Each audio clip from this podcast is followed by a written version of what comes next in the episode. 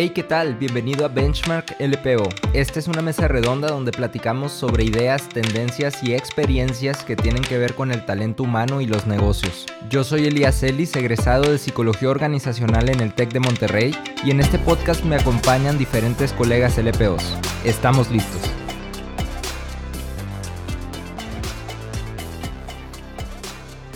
Hey, ¿qué tal? Bienvenido al segundo episodio de Benchmark L P O. Yo soy Elías Ellis y me da mucho gusto darte la bienvenida y eh, agradecer, la verdad, a la comunidad de L P O por la buena respuesta que ha tenido este podcast y, y todas esas palabras de que estuvo muy padre. Ya hay gente que me ha propuesto temas, hay gente que ha levantado la mano para, para estar aquí en el podcast, y la verdad es que es padrísimo porque nosotros sabíamos que L P O siempre responde, ¿no? Es una comunidad viva que siempre responde, y bueno, pues muy emocionados de este nuevo episodio en el que me acompaña Karen Martínez. ¿Cómo estás, Karen? Hola, Elías, ¿cómo estás? Mucho gusto, y me encanta este podcast y este foro para poder tener en contacto a la comunidad L P O. Qué padre, es que está, sí está muy padre, la verdad, discutir acá. Y tenemos a nuestra invitada de lujo, Auxi Herrera, aquí en el podcast, acompañándonos. Auxi, muchísimas gracias por estar acá. Al contrario, gracias por la invitación. Me encanta regresar con mis hijos. Y bueno, pues tenemos un, un tema que creo yo que se va a poner muy bueno la discusión el día de hoy, que son dilemas éticos actuales. Sin duda, la pandemia y todo este movimiento Eh, que hemos tenido en las diferentes industrias nos ha traído también nuevos dilemas éticos, y por eso también aquí está la experta doctora Auxi Herrera para hablar de eso. Y para abrir el tema, Auxi, la primera pregunta es si nos podrías compartir, sentando una base de lo que vamos a hablar, ¿cuáles son los criterios básicos de la ética a la hora de uh-huh. nosotros como profesionales tomar una decisión o enfrentarnos a alguna situación, solucionar un problema? No sé si existan algunos criterios básicos que tomar en cuenta para asegurarnos que estamos tomando una postura ética ante cualquier situación. Muy bien, gracias, Elías, por la pregunta, porque sí, la verdad es que algunos de los chicos que me puedan estar escuchando llevaron conmigo la clase de ética empresarial. Entonces, tu pregunta es muy pertinente porque a veces confundimos dilemas éticos con toma de decisiones. Para hablar de dilemas éticos, tenemos primero que preguntarnos si ya se han desarrollado competencias morales en la persona. Si sí, es cuando aparecen los dilemas éticos. ¿Qué es esto de competencias morales? Referentes que traemos para poder tomar una decisión. Si no hay competencias morales en la persona y en las organizaciones, porque la, la organización también la podemos pensar como un ente, al igual que, que lo es un sistema de persona, un sistema organizacional. Si hacemos esta analogía, entonces, si la persona o la organización han desarrollado competencias morales, es entonces cuando aparecen los dilemas éticos. ¿Por qué aparece un dilema ético? Porque se ponen en choque o se contrapuntean dos principios morales. No es entre lo bueno y lo malo. Hay cosas que no se preguntan, ¿robo o no robo? Por favor, eso no es un dilema moral. Claro. Un dilema moral o ético es cuando hablamos de dos principios morales que están chocando, ¿sí? Entonces, no buscamos, a través del análisis de dilemas éticos, no buscamos eh, soluciones correctas, sino lo que estamos buscando es un espacio de discernimiento. Se me ocurre un ejemplo así súper rápido.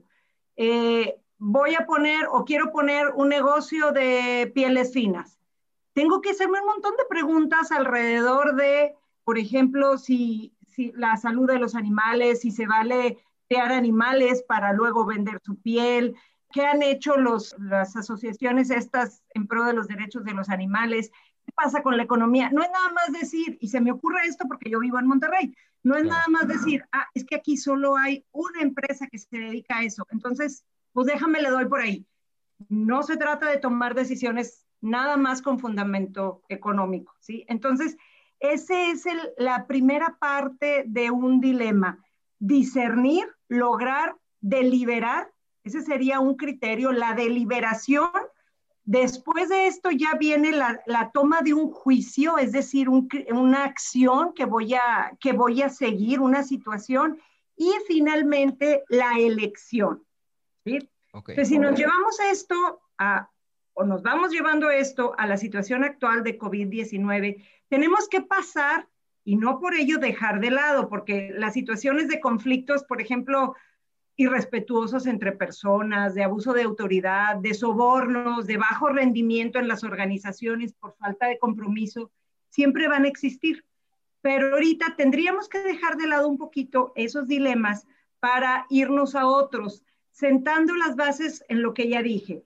Las empresas convierten en costumbre un modo de ser, así como las personas convertimos en costumbre un modo de ser. Entonces, tenemos que ir a ver si las personas y las organizaciones han desarrollado en todo este tiempo, estamos llegando a este dos mil veintiuno, una disposición hacia, por ejemplo, yo dije dos principios morales, la justicia y la bondad, hacer las cosas bien, la justicia y el bien. Eso sería lo primero que yo tengo que voltear a ver, ¿cómo es mi organización? ¿Ha desarrollado un hábito, una costumbre hacia toma de decisiones buenas y justas? Más allá del derecho, el derecho nos va a tratar de evitar conductas desviadas. La ética, en cambio, trata de incorporar al carácter de las personas y de las organizaciones aquellos hábitos que nos puedan llevar a tomar decisiones justas y buenas. Regresando al ejemplo que ponía, es justo eh, poner un criadero de, anima de animales para luego sacrificarlos y vender su piel. Esa es una pregunta. Uh-huh. Yo como persona, ¿qué he venido haciendo alrededor de esto? Y la organización que ha venido haciendo alrededor de estas preguntas, por ejemplo. Decía por ahí el buen Alexis de Tocqueville, no me voy a meter en temas de, de, de filosofía, pero este señor decía, eh, pensador francés de mediados, no, de principios del siglo veinte más o menos, él decía que para conocer una organ, un, bueno, él hablaba de pueblos, que para hablar de pueblos, más que conocer su geografía, había que conocer sus leyes. Pero todavía más allá de sus leyes, tendríamos que conocer sus costumbres. ¿Sí? Entonces, por eso es bien importante ver desde dónde vamos a tratar de discernir y de discutir estos dilemas éticos, para ver si vamos a construir círculos virtuosos o hemos construido círculos no virtuosos, vamos a decir, este... Eh, círculos, eh, pues no virtuosos, no le vamos claro. a poner ninguna otra connotación. Y entonces, ¿cómo hacerle para romper esos círculos no virtuosos? Me voy a, a aquel libro que salió, en, ya me vine a mil novecientos noventa, finales del siglo pasado. No sé si ustedes alcanzaron a ver aquel, aquel libro, a leerlo, aquel libro de En busca de la excelencia. Parecía que Peters y Waterman parecía... que centraban o entendían que las empresas excelentes eran las que mejor sabían jugar en el mercado. Uh-huh. Y bueno, ¿qué vino después? Caso Enron, eh, etcétera, etcétera, etcétera. Correcto. ¿Qué se había construido, muchachos? ¿Qué significaba jugar bien en el mercado? Sí. Entonces, ahí, ¿mandé? ¿Perdón? No, y, y creo que últimamente la cultura en general o la sociedad ha puesto atención sobre nuevas reglas del juego, ¿no? Porque, por ejemplo, todo lo que mencionas de el cuidado de los animales, por ejemplo, tal uh-huh. vez hubo un momento en, pues en la época industrial, no sé, en, en, el que, en el que eso no era un factor, ¿no? Porque todo estaba centrado en la utilidad y, y en el hacer negocio y escalarlo y sistematizarlo, pero ni siquiera se volteaba a ver el factor, oye, y, y el trato digno de los animales, ¿no? Como uh-huh. ahora está tomando relevancia también, por ejemplo, los temas de inclusión.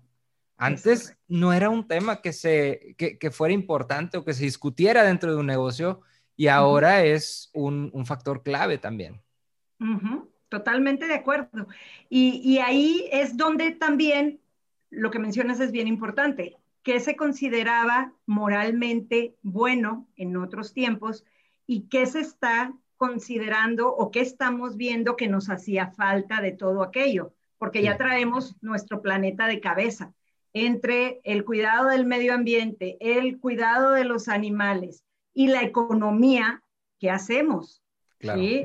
Este, los, los chicos que están entrando ahorita a L D O son más o menos de la edad de mi chica, de mi hija más pequeña. Y aquí yo ya tengo una composta, aquí ya se separa la basura. Y me ha costado a mí un montón entender eso. Pero ¿qué pasa? Ustedes ya vienen con otro chip.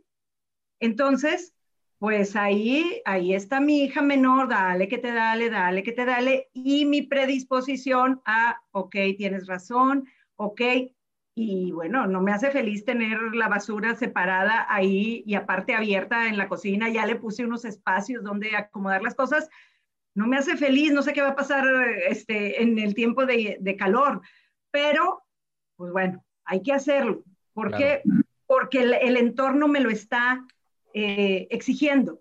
Entonces, un dilema es algo inevitable, ya no le puedo sacar la vuelta.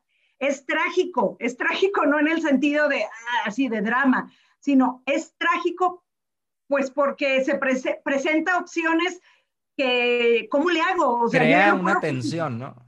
¿Mande? Crea una tensión. Exacto, exacto, gracias. Eso, es trágico en ese sentido, que, que me saca de mi zona de confort, ¿sí?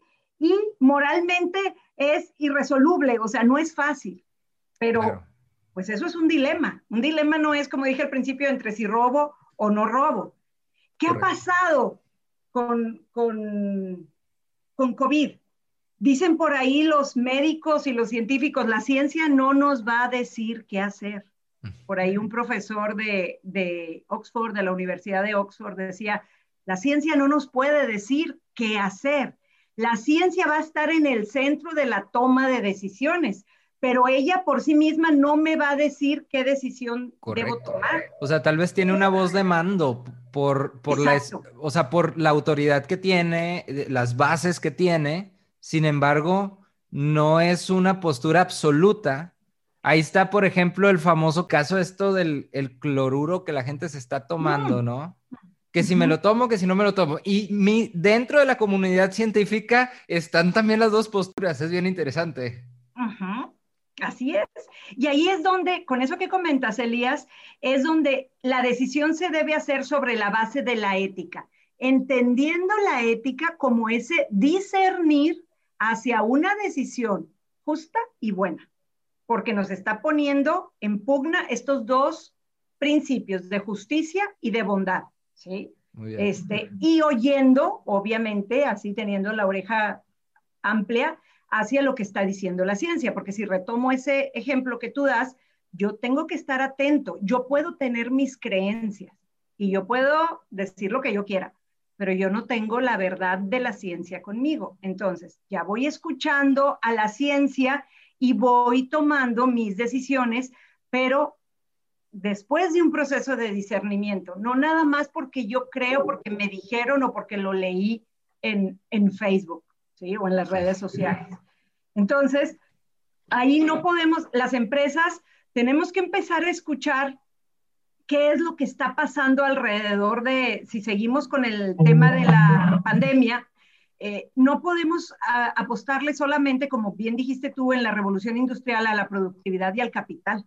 Ya Correcto. No podemos hacer eso. Ya, ya eso, ya pasó. Ya sabemos que hay que producir, ya sabemos que el capital es importante, pero en este caso, vuelvo a, al ejemplo que dábamos, está en riesgo la sociedad y como parte de la sociedad me incluyo, decidimos poner en riesgo al, al personal sanitario para atender esta pandemia.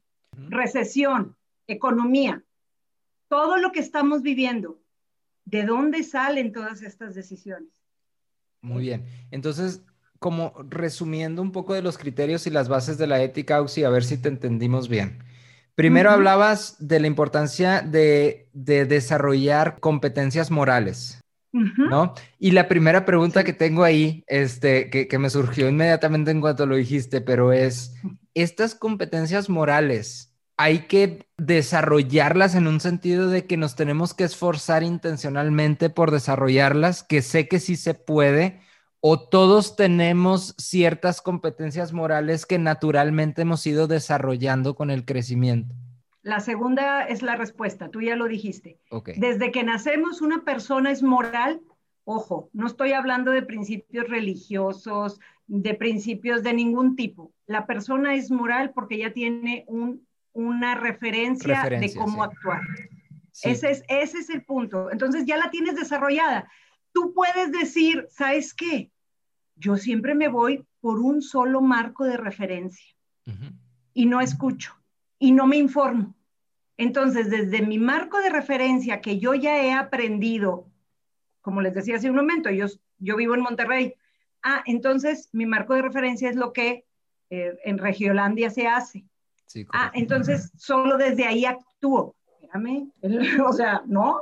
Simplemente en una de mis clases ahorita tengo una chica alemana, otra francesa, otra de Colombia y hay otro, hay otro chico por ahí, creo que es de Ecuador o no sé de dónde.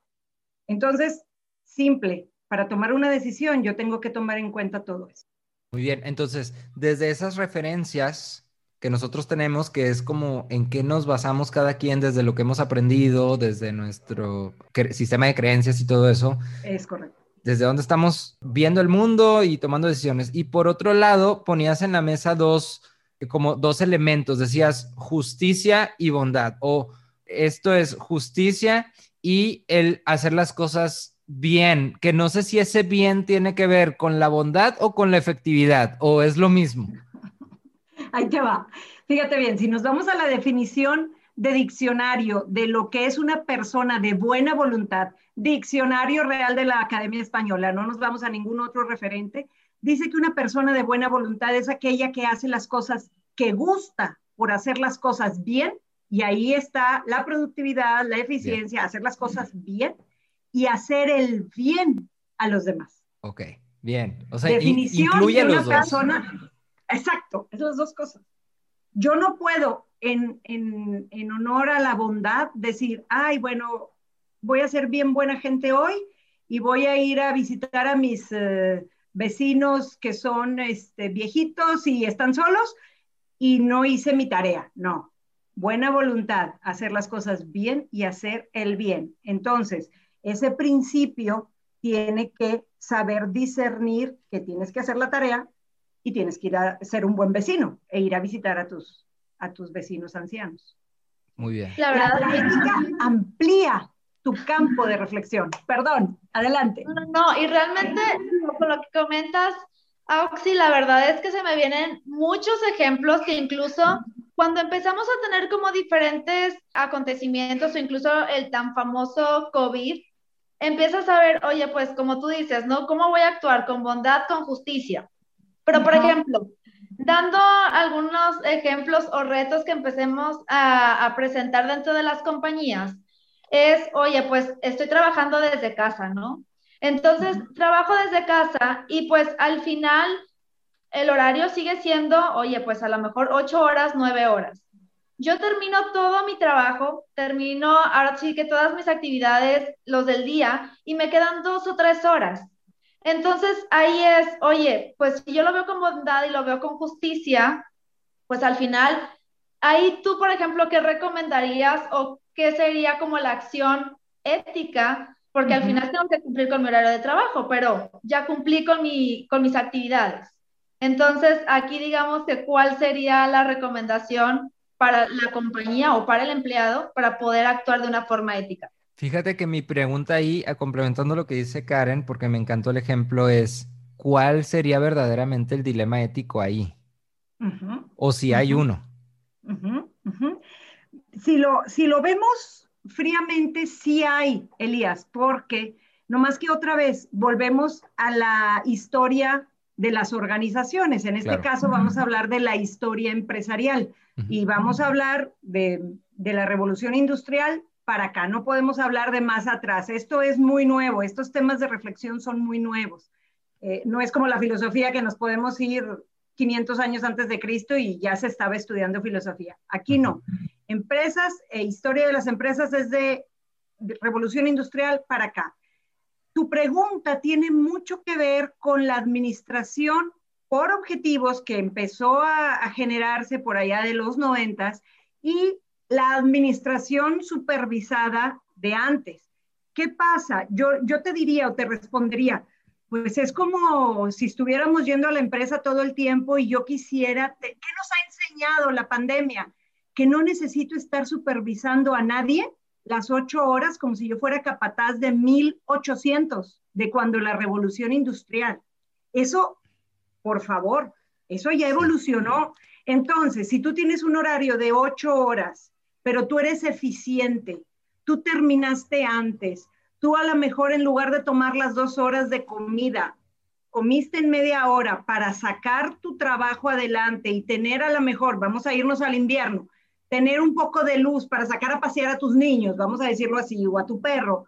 Mientras tú me cumplas con los objetivos, adelante. Ahora, aquí hay una, una voy a meter una herramienta tantito, Elías, del Nine Box famoso de recursos humanos. Bien. O sea, el Nine Box me habla de, de desempeño, por un lado, pero por otro lado me habla de cuando la gente tiene posibilidades de desarrollarse, que esto es el potencial.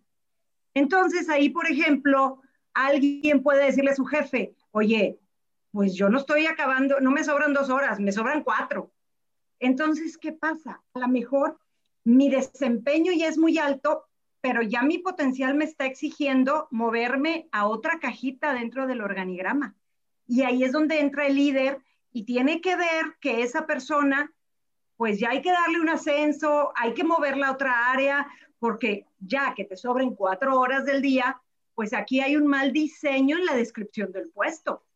Sí, y fíjate que ahí me, algo que me surge, o sea, si lo veo desde la perspectiva del líder, que es con quienes muchas veces me toca trabajar a mí, es uh-huh.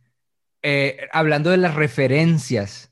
Puede haber un líder que sus referencias le dicen, ah, le sobran cuatro horas. No, pues es que le falta más chamba. Le, le falta más trabajo. No le, no le damos suficiente trabajo. Entonces hay que darle más trabajo, ¿no?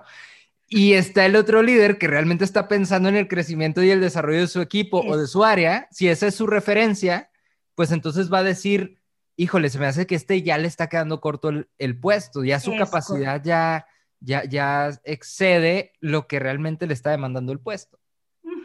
Y entonces, Karen, te saco de ese dilema de, de que qué haces con esas dos horas, este, porque tú en realidad te estás esmerando, pero si estuviéramos en presencial, pues andarías a lo mejor por ahí vagando en, en las áreas del cafecito, perdiendo el tiempo para cubrir tu horario. Si fueras no comprometida, acuérdate que al principio de, de, de esto, pues les dije que los dilemas tradicionales en recursos humanos es un, una falta o un exceso de compromiso. Si tú estás teniendo un exceso de compromiso y te estás sobrando tiempo, pero tienes compromiso y tienes un buen líder, pues entonces yo hablo con mi líder y le digo, oye, pues yo necesito que me enriquezcas. ¿Que vaya, que va a implicar más trabajo? A lo mejor sí, pero mi líder, ojo, ya va a estar viendo en ese Nine Box, yo ya estoy, acuérdense, se divide la etapa de, las, las etapas de potencial se divide en tres partes. Yo estoy en la uno, en el nivel más alto de desempeño. Yo ya necesito moverme a otro, a otro nivel de potencial, al dos y luego al tres. Y si jugamos con tres y tres y hablamos del nueve nueve, el nueve nueve es el, el que ya está listo, a lo mejor para tomar una unidad de negocio dentro de la misma compañía, porque ya la misma organización ya no tiene para dónde crecer. Correcto. No, realmente muy interesante. Y yo creo que al final es, como tú lo mencionas, no estarnos cuestionando y haciendo estas preguntas para realmente seguir tomando la dirección o incluso las acciones eh, más estratégicas, por así decir, exacto. y seguir pensando hacia adelante, ¿no? Sí, sí, yo creo que una pregunta interesante que puede surgir aquí para los colegas que están escuchando es cuando nos enfrentamos a este tipo de situaciones, lo primero que que me conviene identificar, o bueno, no sé si es lo primero, pero en algún momento de la situación tener este espacio de claridad en donde me pregunto desde dónde estoy volteando a ver este problema, ¿no? ¿Cuál, cuál es la referencia desde dónde lo quiero resolver o, o, o qué perspectiva quiero tener? Para Déjame des... darte ¿Sí? ahí nomás un criterio, porque tocas un punto bien importante, tocas la ética utilitarista. Okay. Yo estoy hablando de la ética de Aristóteles, la ética prudencial, la ética que habla de analizar una circunstancia, pero desde la ética utilitarista, la consecuencia es lo más importante. Entonces tú bien. Puedes decir, ¿sabes qué? Pues yo voy a actuar desde aquí y yo lo que quiero es tal o cual cosa y pues esto de poner en pugna la bondad y la justicia se me olvida un poco y me voy... Claro, debes conservar el fin bueno, no, no lo puedes evitar, pero si nos vamos así a, a términos muy utilitaristas, pues yo me voy a poner atención en la consecuencia. Sí, yo tenía una pregunta para ti, Auxi. Este... Uh-huh. Hablando de, de estas competencias morales o, o estos principios, ¿no? Cuando hablábamos de que antes, por ejemplo, no se tomaba en cuenta temas como la inclusión o uh-huh. temas así como el, el bienestar de, del equipo, etcétera. Estas referencias morales, o sea, ¿surgen nuevas o se descubren unas que, que siempre habían estado ahí pero que no las habíamos visto? Tomamos conciencia, yo creo, Toma, Elías. Tomamos Acaba de pasar el ocho eme. Uh-huh. ¿Qué, ¿Qué pasaba? Y se van a ir para atrás todos los que me están escuchando. Yo firmé, yo, me están viendo, tengo cincuenta y seis años, tampoco soy anciana de ochenta o noventa o cien.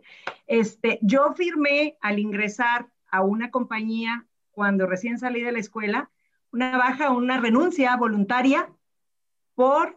estar embarazada.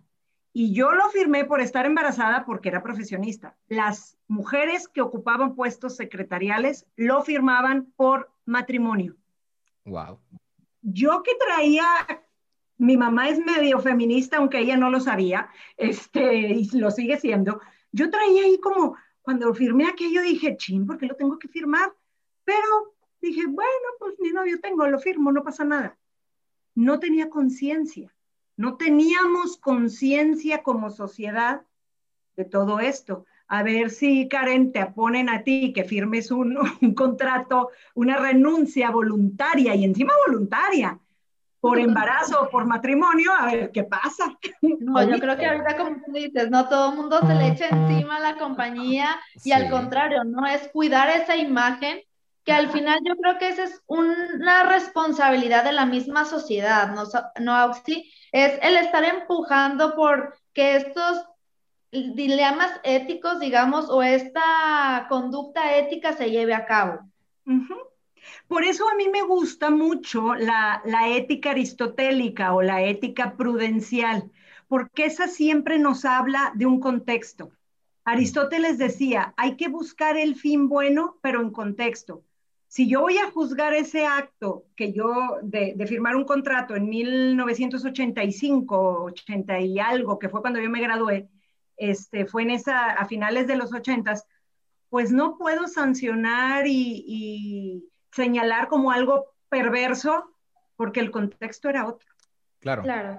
Y por ejemplo, Auxi, tú lo acabas de mencionar, oye, va evolucionando uh-huh. este, el tema, van cambiando las conductas, este, incluso pues al final, este, digamos, la sociedad. Pero por ejemplo, ¿cuáles serían como tus recomendaciones en el caso de ir en contra? Tú lo acabas de mencionar, tu mamá en ese tema era, digo, en esa época era feminista, pero no lo sabía. Uh-huh. Entonces, ¿cómo defender, digamos, estas ideas que a lo mejor a veces vamos caminando solos, pero vamos, digamos, ahora sí que abriendo paso para nuevas tendencias, ¿no? Esa pregunta, tu... sí, uh-huh. perdón, perdón, eh, solo quería complementar que, que se me hace muy pertinente porque muchas veces al área de erre hache le toca como que ser ese, o sea, abanderar esas causas dentro de la empresa. Y la verdad es que es una lucha complicada. Yo, uh-huh. yo tuve un jefe que, que por andar defendiendo esas cosas, literal, un director le dijo, mira, no sé si tú quieres ser un caudillo o quieres ser un hombre de negocios. Dice, pero nomás te recuerdo que los caudillos terminan con la cabeza cortada en la Alhóndiga de Granaditas. O sea... Así es. Wow. Sigue habiendo eso. A mí un día me dijeron, Auxi, la puerta está de, de esta compañía está bien grande. Si te quieres ir, puedes hacerlo. O sea, uh-huh. sí entiendo el punto. Y respondiendo a esto, tenemos que estar constantemente, como dijo este profesor de la Universidad de Oxford en términos de ética médica, tenemos que estar pegados a los avances de la ciencia. En este caso, como recursos humanos, ¿cuál es nuestra ciencia? La ciencia del comportamiento, la ciencia de la ley federal, en este caso de México, la ley federal del trabajo. Yo preguntaría si todos los que están aquí presentes ya saben lo que dice la norma treinta y cinco y cuáles son sus consecuencias. Si todos los que están aquí ya saben que el varón que se convierte en padre tiene derecho a cinco días de incapacidad por paternidad, ¿sí? No por maternidad, por paternidad, y tiene el derecho de ejercerlo. Ahí está, respondo de nuevo, está cambiando el sentido de paternidad. Sí, claro, claro, como dijiste ahorita, Elías, siempre va a haber gente que va a voltear y te va a ver y te va a decir, ah, quieres cinco días porque eres mandilón. Pues, ¿qué le hacemos? Sí. O sea, pero la, la ciencia nos va, nos va mostrando avances. La, la decisión la tenemos que tomar nosotros, argumentada, Karen, porque si tú no sabes lo que dice la norma treinta y cinco, si tú no sabías que como varón tenías derecho a cinco días de, de ausencia por paternidad, pues entonces volvemos a los principios éticos y vamos a trabajar solamente desde nuestras creencias y solamente, no es que eso es para mujeres, y solamente desde nuestras emociones. Me enoja, me enojo, pero estoy desinformado. Sí, eso creo sí, que es importantísimo. De acuerdo. Sí, porque hay mucha gente que sí actúa solamente desde el enojo sin la información, ¿no? Ah, de, de cualquier postura. Y fíjate que poniendo un poco como que todo en la balanza, estuve cuatro años en, en el área de, justo de responsabilidad social y sustentabilidad dentro de una empresa y nos tocaba ver este tema de la ética empresarial y todo. Y me acuerdo que ahí entre, no sé, conferencias, lecturas y todo eso, di con una frase que dice algo así como, como que la ética y la responsabilidad social, al final de cuentas, siempre terminan siendo rentables para las empresas. Claro. Una frase muy utilitarista, si, si lo queremos ver así, pero a, algo que creo que es importante poner aquí es, en el largo plazo, uh-huh. sí, o sea, si, si lo vemos siempre conviene, o sea, en el largo plazo. Claro. Hacer el bien, como dices tú. Porque muchas veces cuando traemos el dilema encima, pues muchas veces lo que queremos es quitarnos esa tensión que decías. Como es dramático, o sea, genera tensión, genera estrés. Lo que uh-huh. queremos es quitarnos esa incomodidad, ¿no? En el corto uh-huh. plazo, el placer inmediato. Uh-huh. Pero si hacemos un alto y volteamos a ver al corto plazo, pues nos damos cuenta que hay ciertas decisiones que tal vez ahorita van a ser impopulares o van a doler, exacto, exacto. pero en el largo plazo van a, a convenir para todos. Es correcto, es correcto. Y ahí tienes que tener esa claridad de, de que te puede dar lo que has estudiado, lo que sabes y hacia dónde vas. Ahí la claridad de los cinco días por paternidad la debes tener en el sentido de que el varón va en contra de, mucha, de lo que se creyó mucho tiempo, sí puede llorar, y si puede abrazar a su hijo, y si puede sentir ternura y dolor, y, y, y bueno, esto nos lo dice la psicología, esto nos lo, nos lo di, y nos lo van mostrando los avances de la historia, cómo el papel del hombre en la sociedad, al igual que el de la mujer, ha ido cambiando. Correcto. Totalmente de acuerdo, que incluso ahorita ya se aplaude, ¿no? La paternidad, y que incluso, digo, ya este, con amigas me ha tocado ver que la mujer es la que trabaja, y el hombre es el que se queda en casa, ¿no? Entonces, realmente, por ejemplo, todavía es algo que está cambiando en donde, bueno, ahorita ya no hay reuniones, pero anteriormente cuando eran las fiestas, pues como que puras mujeres y solamente un papá, ¿no? Entonces, realmente vamos, vamos cambiando y vamos trabajando poco a poco. Así Muy bien. Es. Colegas, ¿qué concluimos? ¿Qué concluimos de esta discusión? Eh, que en lo personal, muchas gracias, de verdad me encantó los puntos que fuimos tocando. Eh, Karen, ¿qué concluyes? Compártenos tus conclusiones.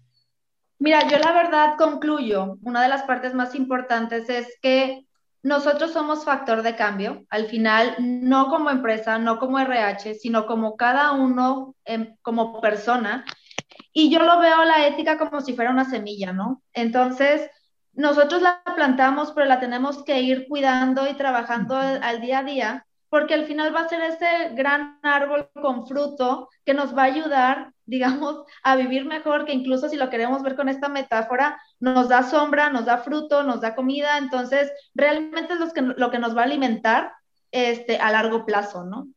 Entonces, uh-huh. esta es como mi conclusión, que al final, si lo veo como del lado de la empresa, pues también es que me va a impactar en el compromiso de mi gente, me va a impactar en la retención de mi gente, donde ella va a estar en un ambiente que realmente va a querer estar ahí. Entonces, esta es como la conclusión principal que yo obtengo de toda esta plática que acabamos de discutir. Muy bien. Auxi, ¿tú, tú qué conclusiones tienes de la conversación? Mira, a mí me encantaría cerrar con esta idea de que si la, la persona y la organización ha desarrollado competencias morales, es porque sabe argumentar. Y la persona y la organización sabe argumentar cuando puede fundamentar sus creencias y someter a prueba sus puntos de vista para poder convencer, persuadir, refutar, pero de modo informado. Mientras sigamos eh, discutiendo sobre la pura creencia sin fundamento y el puro sentimiento que me provoca un, una situación, no vamos a tener acuerdos. Hay que, hay que estudiar, hay que fundamentar. Tremendo, tremendo y totalmente de acuerdo con eso. Eh, yo eh, me gustaría como que para concluir, como mencioné, algunas cosas muy prácticas que, que podrían hacer los colegas desde su área de R H, como fomentar estos espacios de diálogo sí. dentro de las empresas, o sea, entendiéndose que, que okay, son espacios de diálogo justo para escuchar, para argumentar, para fundamentar. Este, por otro lado, importantísimo, como, como inició la conversación que mencionabas, que cada empresa tenga muy claro cuáles van a ser las competencias morales que quiere desarrollar dentro uh-huh. de su equipo, y que intencionalmente eh, pues se encarguen y se ocupen de desarrollar esas competencias morales y esas referencias, ¿no? Exacto. Excelente. Yo sé que la plática da para mucho más, pero también sé que, que bueno, todos aquí tenemos también otras ocupaciones y estamos sobre tiempo y quiero respetar mucho eso. Muchísimas gracias por seguir este proyecto y a todos los que nos escuchan, la intención es que esta conversación pueda seguir también allá afuera. Entonces, ahí en los comentarios pongan qué dilemas se han topado ustedes o qué opinan sobre lo que acabamos de comentar aquí. Y, y bueno, es la idea, de mantener viva la comunidad del L P O y la comunidad de recursos humanos en general. Muchísimas gracias. Gracias por, por aceptar esta invitación y nos escuchamos en el próximo episodio. Bye.